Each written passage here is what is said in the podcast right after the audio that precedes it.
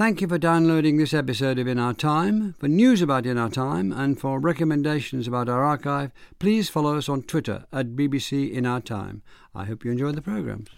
Hello, the ancient Greek thinker Zeno of Elea flourished in the fifth century B C. His great innovation in philosophy was the paradox, a tool to highlight the unexpected consequences of common sense ideas, to question assumptions and provoke new theories. For example, according to Zeno's paradoxes, motion is not possible. An arrow in flight does not move. The fastest runner in Homer, Achilles, could never catch up with the tortoise in a race if he gave it a head start. Philosophers, philosophers from Aristotle to Bertrand Russell have tried to refute his ideas or explain them, with varying success.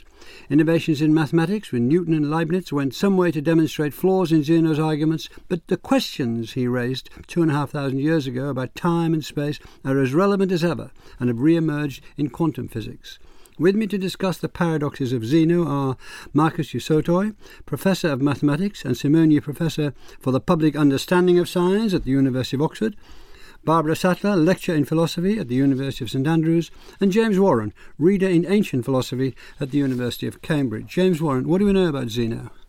Not a huge amount is unfortunately the answer. We know roughly when he was living and working. He's living, as you said, in the middle of the fifth century B C. He came from Elea, a town uh, on the west coast of southern Italy, and we know that he travelled a lot in Greece, as people of that sort of class did, and he wrote a work, maybe just one work, which included these these paradoxes, um, of which we know about, um, it depends how you count them, perhaps seven, eight, um, some to do with motion, some to do with plurality. Um, what we can do is put him into some kind of context, intellectual context, that is. So for around... Let's just go into okay. it for a, for a moment or two. Is this a village? Is it a town? Is it known as an intellectual centre? What's going on? Um, it's a it's a it's a city in the Greek sense of a city. It's a polis. It's an independent uh, uh, city-state that was founded by Greeks from the Greek mainland at some point. Um, it seems to have been quite an intellectual centre, in particular because uh, I think one of the most important Uh, people in Zeno's intellectual life was, again, an Eleatic, was someone from the same city. This was a character called Parmenides, and Parmenides wrote a very peculiar poem in hexameter verse in the style of Homer, and Parmenides attempted to set out to prove that there was only one thing and that it was changeless and motionless and perfect and so on. When he said there was only one thing, yeah. I mean the world was only one thing. There is just one thing, yes. So whatever else you think there is, if it's not this one thing, that isn't actually there. And he was he was Zeno's tutor, friend, friend, tutor, something like that. It's not a it's not a formal relationship, but Plato writes a dialogue in which the two of them come to Athens, uh, and Zeno is cast as a defender of Parmenides. So that's one way to think of these paradoxes, as an attempt to undercut possible objections to Parmenides' curious thesis on the basis of common sense assumptions that, well, there are many things, and clearly things do move. You said quite casually he wandered over the place of the Greek, yeah. as people did. What did he wander for? Where did he go to? How did he look after himself? Well, these aren't people who really have to work for a living. Um, so we're talking about aristocrats? Yes. Well, that's, anyway, well enough off people. That's right, and right. They would travel around, and they would often, I think... Um, the way in which these ideas were circulated were partly through written uh, books, and Zeno complains that someone's made a pirated copy of his work, so he doesn't know how many of them there are in circulation, which is, I think, a joke on... Uh, not even Zeno knows how many books there are. Um, and they travelled to the great festivals, like the Athenian Panathenaia festival, and they would give demonstrations and public recitations and, and meet people there. And so what what was what was, he'd got his teacher, Parmenides. What learning was coming to him through Parmenides and in the context of that place, that time, briefly? What was he reading that influenced him? Well, what Parmenides is reacting to is a is a tradition of cosmological thinking, which had been going on for perhaps up to one hundred years by now, of people who were attempting to explain the world and how the world worked and functioned, often in terms of um, identifying some basic principle or element out of which the world was constructed. and Like dis- the world was constructed from water. From water or air or something else. Mm. And describing the various transformations that that element or elements undergo in order to produce the varied and differentiated world that we see around us.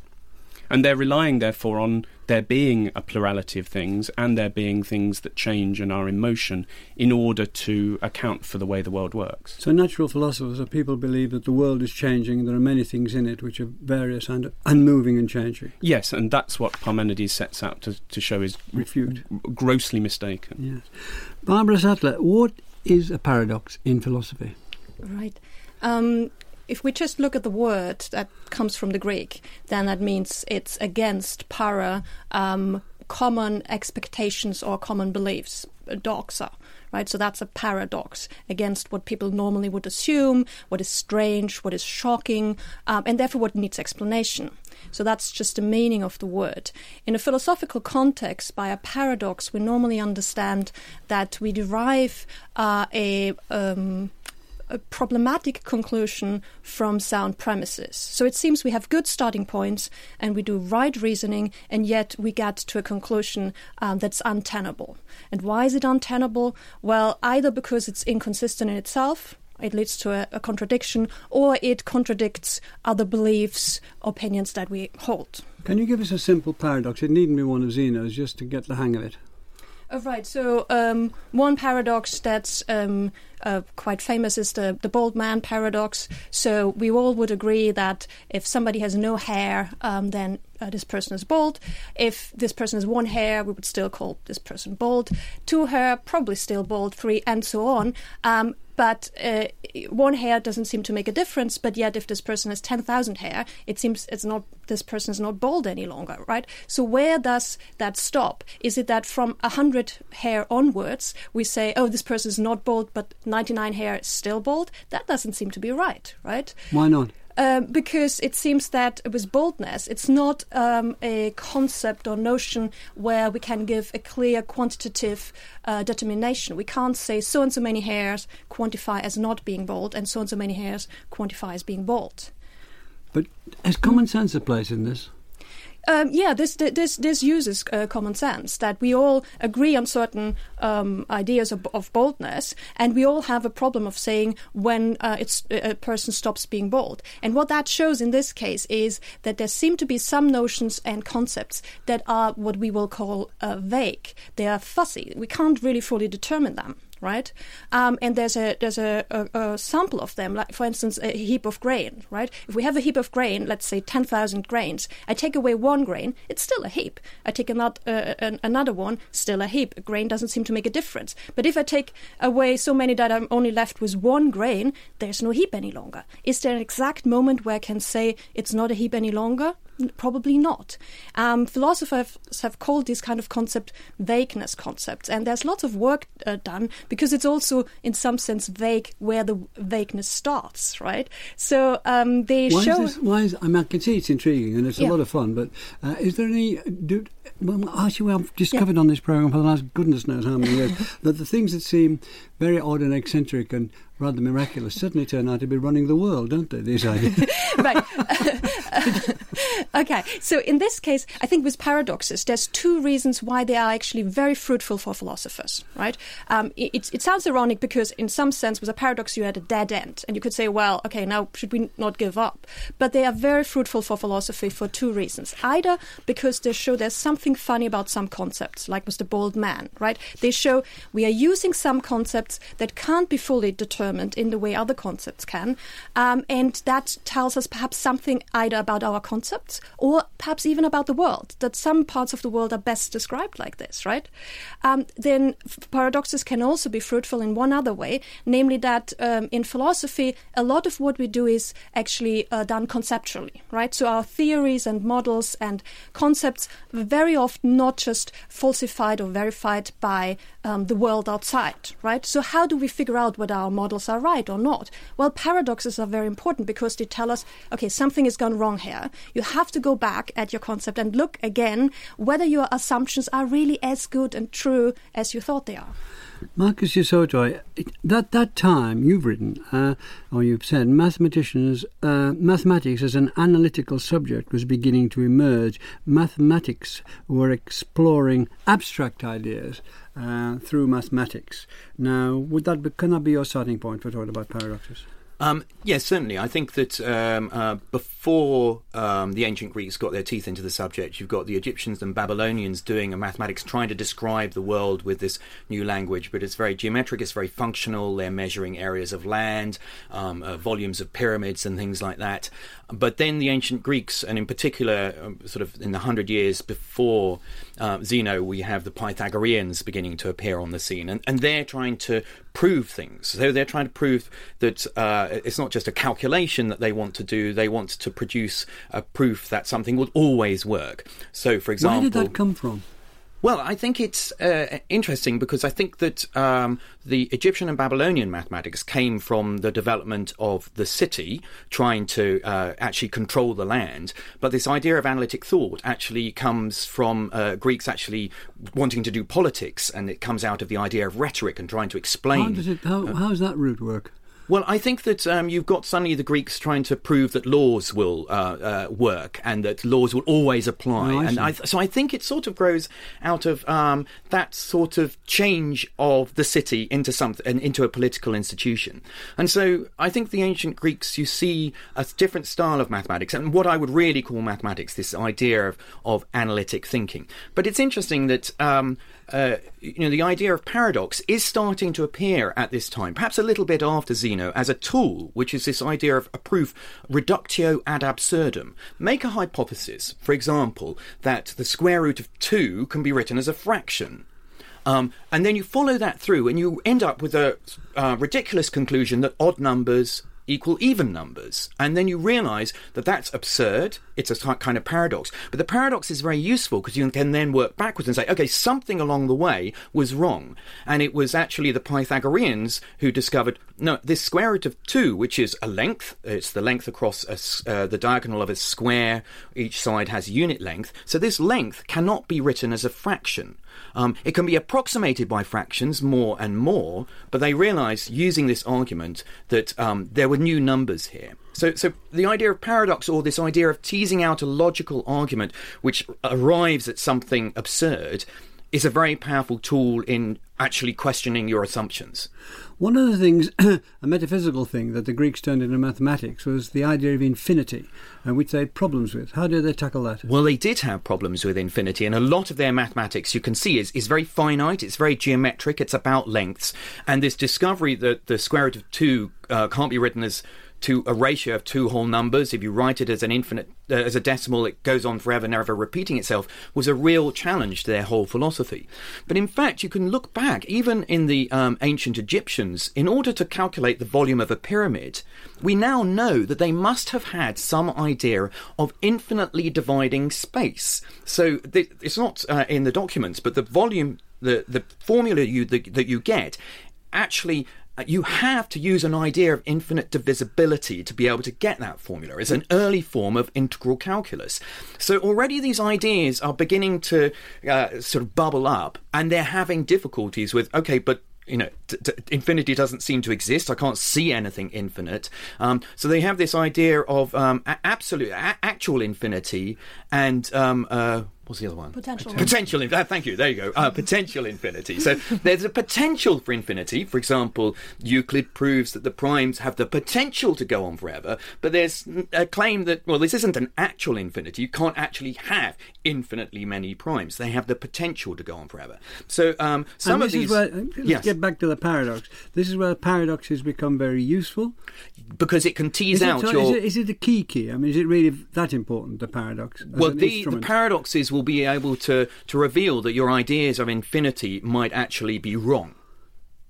So that's what he's setting out to do. Well, I think that he's trying to uh, actually support Parmenides, who isn't bringing a kind of mathematical perspective on the fact that there is no such thing as motion. He's trying to actually use this now actually as a mathematical tool to, to question whether our uh, perceptions of the world are actually um, correct or not. So that's the, the the idea behind it is, say, let's see what the world is about. Let's see the reality. Uh, in one sense, Plato's a dream, and, and but this is mathematical by mathematical analysis. It's a different reality from that which we perceive. And let's challenge Parmenides, who might have been right anyway, but by challenging him, we might unlock this. Is there something in that, uh, James Warren? I think that's right. Um, I think that another thing to, to bear in mind is that these paradoxes are sort of playful and they would have been uh, a way of Zeno embarrassing an interlocutor in the way that you might remember Socrates embarrassing people. So he takes someone, he says, well, you think things move, don't you? Yes, of course I think things move. Well, wouldn't you, for example, think that You would you would agree, wouldn't you, that in order to get from A to B, you must get at halfway from A to B? Well, yes, of course I would have to get from halfway from A to B in order to get from A to B. Well, surely you would then agree in order to get from A to halfway to B, you would have to get halfway from A to halfway between A to B, and so on and so on. And here you have another example of Uh, what we saw in Barbara's bald man case, this repeating uh, uh, premise. Once you've granted once that in order to get from one point to another you have to go halfway, that gets repeated and repeated and repeated. This is the dichotomy paradox. Right, exactly. So this is what I think... Di- sorry, I split it. Dichotomy paradox. Right, which just means cutting in two, dichotomy. And uh, that label gets associated with more than one paradox in the sources, but Aristotle, I think, associates it with a paradox of motion in the way that I've been trying to set out. So in order to uh, cross a spatial extension, you must go halfway. But then, of course, you must go halfway to the halfway, and so on and so on. But by saying that, what is he saying that's, that's, that's what's going to prove what's a, problematic a, a then, paradox? What's problematic then is that you've got your person to agree that in order to cross any spatial extension, in fact, that in, entails an endless series of prior journeys, if you like. So in order to do something, first I have to do something prior. And if that's an endless series of prior requirements before I even get started, then you can the, the the killer line will say, but you don't think you can complete an infinite series of tasks, can you? It would it would be impossible to do an infinite series of journeys. Well, I suppose that's true. Um, and there's obviously a sense in which that is true. In which case, it now looks like in order to cross a room, that's asking me to do something impossible. Aristotle rose up against these paradoxes again and again, didn't he? It becomes like a sort of heavyweight championship at one stage. Zeno says this and Aristotle weighs in, biff. What did he biff about on this one? Well, on this one, he, he thinks, um, as we've just... It's, it's Aristotle's distinction between potential and actual infinity. He thinks it's misdescribing the job to say that you have to complete an actual series of infinite journeys. Potentially, if you wanted, you could you could... think of your journey as including however many sub-journeys that you like, but you don't actually have to do all of those in order to cross the room. But Aristotle's working from the assumption that, of course, Zeno must be wrong, because, of course, things do move, and there are many things. So he he's of the opinion that the absurdity of the conclusion licenses you to think there must be something wrong with the argument, um, and he can just move on and carry on writing his book on physics. But the argument goes on. That's the interesting thing, isn't it? Uh, great as Aristotle is, and so on, so he doesn't kill it. I mean, it, it c- continues, it emerges, it re-emerges. And Barbara Sattler, probably the best-known paradox is Achilles and the tortoise. Uh, can you tell us what's happening there? Sure. Well, what Zeno says is happening there. Right. Um, so Achilles and the tortoise is basically a variation of the dichotomy paradox that we have just heard from James. So um, imagine that Achilles, who is the fastest runner in the ancient world, um, Um, has a race with the slowest runner in the ancient world, a tortoise, as its uh, later tradition calls it. And because Achilles is the fastest runner, he can give the tortoise a head start, right? So let's um, imagine they are racing on a one hundred meter uh, racetrack, um, and the tortoise is starting ten meters in. So what now has to happen is that uh, first Achilles has to cover these ten meters that the tortoise was given as a head start. But during the time that Achilles takes in order to cover these ten meters, well, the tortoise will have moved on. Not very far because it's very slow, but let's say the tortoise moved on for a meter. Well, next thing that uh, Achilles has to do is to cover this one meter.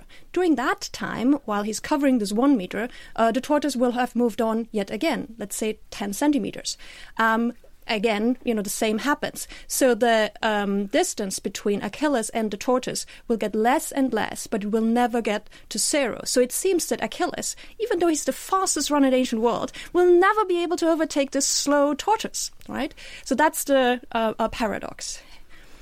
Did, uh, I mean, I, I said this once before, and I'll, I'll never say it again after this. Did common sense rear its head? Um, so common sense, uh, if you wanted, read its head in that some people thought, oh, okay, we can just um, uh, contradict Zeno by getting up and running and showing that, you know, we can overtake somebody, right? But I don't think that Zeno wanted to show we will never experience somebody overtaking somebody else, right? Or somebody covering a finite distance. Rather, what he's telling us is, okay, and you give me an explanation of how this happens. You give me an account. You, you describe what is going on, and you will get into contradictions, right? So even though we experience it, we can't give a good explanation of it. I think uh, I think the, the paradox is more interesting than common sense, actually, and obviously it leads to more things, don't you think? Um, it well, it, it as you said before, it pops up over and over again. So that shows that people have thought, okay, there's something still going on. Some th- something in this paradox shows that if we try to explain motion, uh, change, uh, time, and space, there are still uh, problems that we get into and that get us into these contradictions, and that Zeno for the first time raised. So can you unpick that more? Can we go into this more? Why is this fascinating and why does it continue to be so? I sort of rather brutally said, what about common sense? Of course, I mean, boringly said that. But what is interesting is that the idea goes on. What is interesting is that the idea is a powerful idea and still is still employed in various ways and today. So can you just, let's go into that. What's going on? Well, there's really the challenge of the infinite, and in particular, uh, something called an infinite series, because we're having to add up infinitely many things and understand whether that's actually sort of physically possible. So the the way mathematicians eventually resolve this is to say, well, okay, how long does it take Um, Achilles to do this infinite number of tasks? So let's say he does the, the first step in half a minute, the second step he does in half the time, so quarter of a minute, the third step in an eighth of a minute, the next step in a sixteenth of a minute. So it, it looks like he's having to do infinitely many tasks, but the Um, understand, we understand this now, that he can do infinitely many tasks because it can take him a finite amount of time.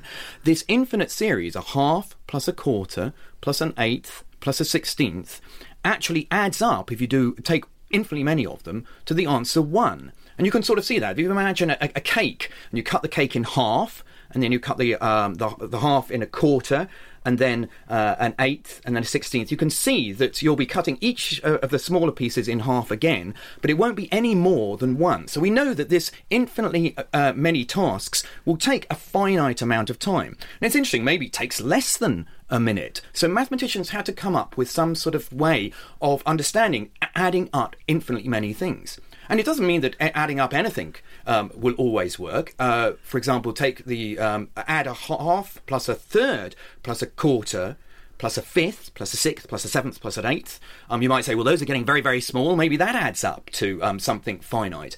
Um, but Orome in the fourteenth century proved that actually, no, that can become as large as you want.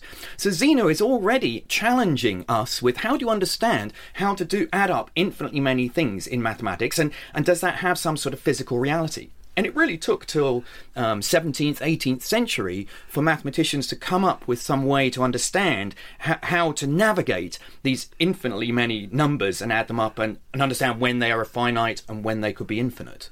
What's fascinating to me, a non-mathematician, and I'll go back to you for a moment, Barbara, if I may, is why, uh, how, what grabbed people, mathematicians, about this? Why was this so important to keep studying this, which was, uh, I think you use, have used the word, not me this time, in your notes, patently ridiculous, but away they go. What is so fascinating about it? Um... So one thing that's so fascinating about it is that it seems in the physical reality we don't have a problem with these things, right? We can uh, do this run, Achilles can overtake the tortoise, no problem. But yet in mathematics, which we use in order to describe the physical reality, there seemed to be a real problem with this, um, uh, dealing with infinity, right? So our most powerful tool to describe uh, the reality and to deal with it, which we use in natural science all the time, right? That seemed to be um, too Too weak to deal with that. That seemed to get us into contradictions. And if you have a contradiction, then you know you have a trouble with your science. It's not a, a solid science if it's, if there's a contradiction at heart, right? Um, so that's why mathematicians were really fighting with that and saying, okay, um, if, if we, we don't want a uh, uh, uh, contradiction at the very basis of our science, right? Um, and and uh, then in the seventeenth and eighteenth century, as Marcus said, uh, there was a new way of dealing with, um, um, well, Um, infinite series. Um, um, then with Cauchy, we have uh, the, the, the dealing with limits. We have in the nineteenth century a new we, way of dealing with actual infinity. Remember, with Aristotle, we had this distinction between potential and actual infinity, and there was always this idea there can't be actual infinity, there can only be potential. And then uh, with Cantor and others, we had this idea: no, there can be an actual infinity, um, and that just um, needs a different way of dealing with it. That goes against our intuitions, by the way. Um, James, James Warren, it seems to me uh, that, that mathematics is being used in a philosophical way all the way here. The, the, the, the, the idea is still, let's go back to Parmenides saying mm-hmm. bluntly, the world does not move, nothing moves, it is one thing. It is not many things. You natural philosophers have been thinking for the last few centuries. It doesn't change all the time. It doesn't move on. It is one thing. That is that's what I proposed. Like a previous person said, it's all water. Uh, he'd done that. And so we're, we're into the fact that it, it sort of has a comic aspect, as, as mathematical thing, sorry, is only is a superficial reading of it, because the, the, the mathematicians are going for something else, aren't they? I think one one of the things that, that might emerge from talking about these um, paradoxes in, in, a, in a mathematical way is the relationship that mathematical analysis has to these kinds of physical cases. Um, so the question whether, in fact, mathematics is an abstracted description of what's going on, or that somehow um, we can construct physical extensions and so on out of math- mathematical items is is, is worth um, thinking about. So, for example, um, one of the one of the things um, Aristotle complains about is that um, one of these problems that Zeno raises is. is is driven by the idea that somehow an extension just is an infinite collection of points. And he says, well, that's just not the case. You can't make a line out of points any more than you can construct a duration out of instants. What what a mathematical point does is, is an abstracted... Um, uh, uh, um, you, what you're doing is taking an extension that's already there and picking out something out of it. You, you, you're not constructing the world mathematically. So let's let's look at that notion with regard to the arrow right. in flight or the arrow at rest. Parmenides argued, and, uh, and Zeno puts it forward, that the arrow never moves. Mm-hmm. So somebody shoots an arrow and it never moves. What's going on there? Right, so the, the absurd conclusion here is that the moving arrow is always at rest. And the reconstruction that we get of it from Aristotle goes something like this, that... Um, if you imagine uh, an arrow that's being loosed from a bow heading towards a target, um, if you think of any point in the arrow's journey, uh, uh, by point I mean now uh, an instant, uh, a temporal point, so imagine taking a photograph of it that captures uh, an, an, an, an instant in that flight. At that point, the arrow is occupying a space exactly arrow-shaped and arrow-sized. And it's not moving within that space. It's stationary at that at that instant. Um, you can think of it that either it's too snugly held by space, or there's not enough time for it to do any moving, because the, we've we've we've um, we've uh, specified that we're talking about an instant, so a durationless um, point in time.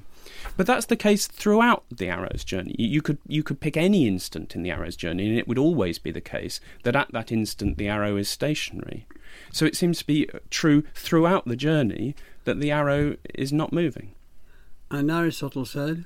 Well, Aristotle says this is false because time, a duration, is not made of nows. Yes, a duration can have its sentience to it. Can we keep on the arrow? Because it's such a graphic one. People listening, you have the arrow, photograph of the arrow, and it is, doesn't seem to be moving except for that instant. But even in that instant, instant, instant, is it not moving fractionally, very fractionally? Are we not seeing it between two so fractional movements that we can't see the movements, or are we seeing it? Does that rest? What does that rest mean? Well, I think it's the challenge of um, this arrow is um, a changing speed. It's um, decelerating as it goes towards. So it's got a different speed at every particular time, and it was the real challenge of actually. Uh, for it to be moving, it has to have a speed. And if you just take um, an instant of time, the time interval is zero.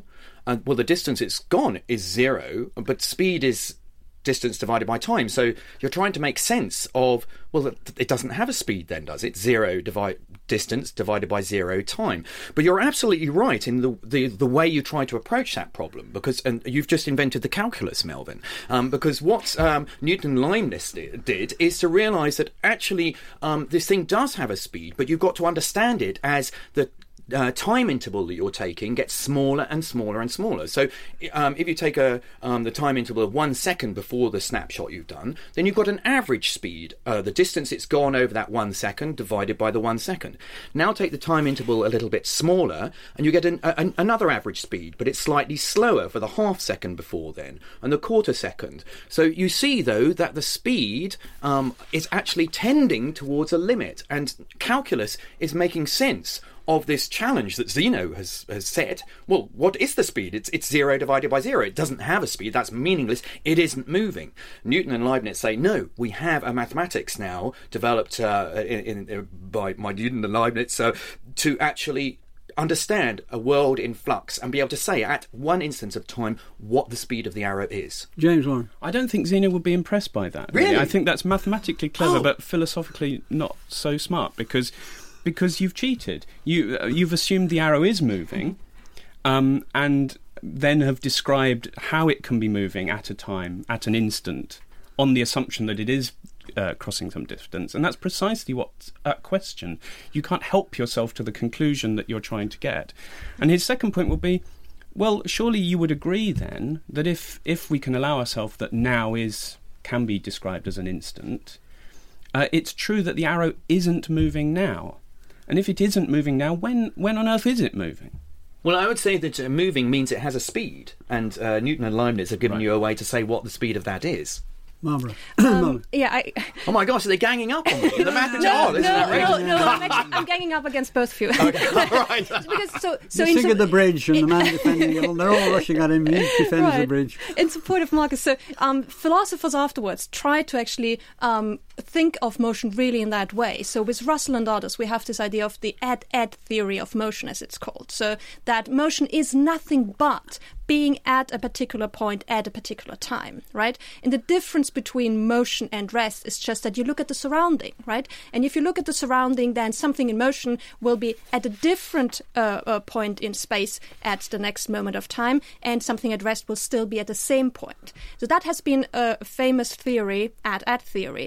But I would uh, gang up, you know, help um, um, James here, saying this is a very useful way in mathematics to describe motion, right? And we have come to use it and employ it all the time. It doesn't tell us that motion consists of these points, right? It tells us we can describe motion in this way, in this mathematical way. It's very useful to do that, uh, but it doesn't tell us that we really have understood what's going on with motion in this sense. Well, it's interesting because actually there's a uh, a modern day effect in quantum physics which actually uh, says that it, uh, the motion sort of doesn't happen. It's called the quantum Zeno effect, which is um, uh, quantum physics says two electrons can be uh, sort of uh, two places at the same time, but when you observe them, um, so it could be here and there, but when I observe it, it has to make up its mind where it is, so it's there. Um, but then as uh, if I don't look, it starts to evolve again. But if I look very quickly, it's mostly there, and so it collapses back into the there state. So actually, um, this is A kind of, called the Zeno uh, quantum effect, because if I keep on looking at it, mm. actually I can stop this thing evolving. So I've actually brought a pot of uranium into the studio, um, which is the same effect. If I keep on observing this, I can actually stop it radiating, because it, it can never has a chance to move um, because of my observation. That's like magic. I mean, it's more... oh, I know. Isn't, I mean, I mean but... I'm, I'm fascinated by all this stuff, and I'm fascinated by magic. So there you are, hands up. So but you look at it and it stops moving. Now what's and, going on? And it's I mean, actually... are you are you the anyone? Can I look at it? Well, is it? No. As long as someone's looking at it. I, I mean, this is the challenge of, of quantum physics, and but it's actually been done in experiments. So Turing was the first to come up with, Alan Turing, the mathematician, to, with, you know, potentially this is the, the consequences of this. I mean, actually, anyone who's a Doctor Who fan will know that this is the key to the weeping angels, which, provided you keep on looking at them, are these statues which don't move, but you look away and then they start moving. So, so in a way, Zeno is saying, you know, I'm looking at this thing, it's not moving, but if I look away, maybe it's the arrow comes towards me. Where's Zeno in all this, Barbara? Um, well, I mean, Zeno re-emerges with this paradox. So people, ha- again, have jumped on, you know, the name Zeno because they think there's something similar going on, a similar motivation. But I think what that brings up, this uh, um, example that Marcus just gave us, is that uh, we have to ask whether on the quantum level, uh, motion works in the very same way as it does on, you know, the um, uh, uh, bigger level, so to say, when we move, right? When we move, we think we can talk about continuous motion. And there the question is, well, couldn't it, how do we really explain then getting from one point to the next, right? Isn't there more to motion? But on the quantum level, it seems that there is this discontinuous ju- uh, jumps, if you want, right? So motion may work completely different on this uh, level. James, you want to come in? Yeah, I just wanted to, to, to point out that there's a there was an ancient set of, you know, quantum theorists who did indeed react to Zeno in a, in an interesting way. So, in, in you can tell a, a reasonable and plausible story that says ancient atomist theory emerged as a response to Zenonian paradoxes. This is in the fourth century B C. Yeah, towards the end of the fifth and and, and, oh. and going forward. Yeah. And so, because what they do when they're faced with the paradoxes, as we've set them out, is they deny the premise that division can carry on uh, endlessly. That they say, um, it, there isn't, in fact, an endless series of journeys that I need to make across the room. There's a very large number of them, but eventually you'll get to a point where you can't divide any further, and you have a, an indivisible but extended um, uh, uh, space um, of which you can't uh, cross only a half of. So once you get going, um, then, then Zeno's uh, conclusion doesn't follow.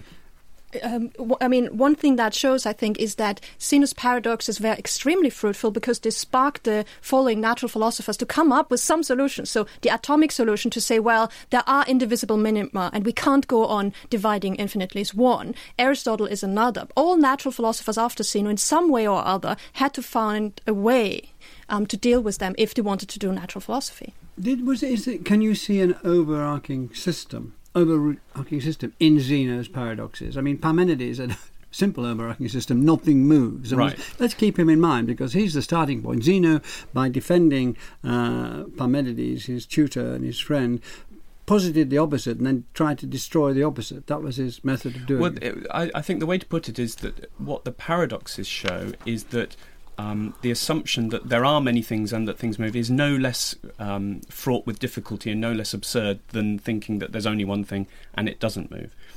Um, it, so it's difficult to ass- assert a kind of systematic approach to the, the paradoxes. We have a, a set of them that seem to deny motion on various counts. There are some that seem to be attacking the bare notion of plurality in various ways.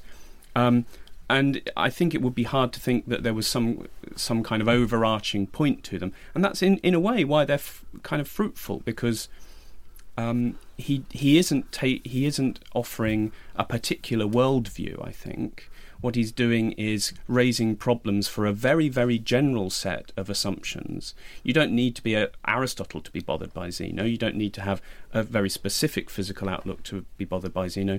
The premises that he starts with are extremely general and very common.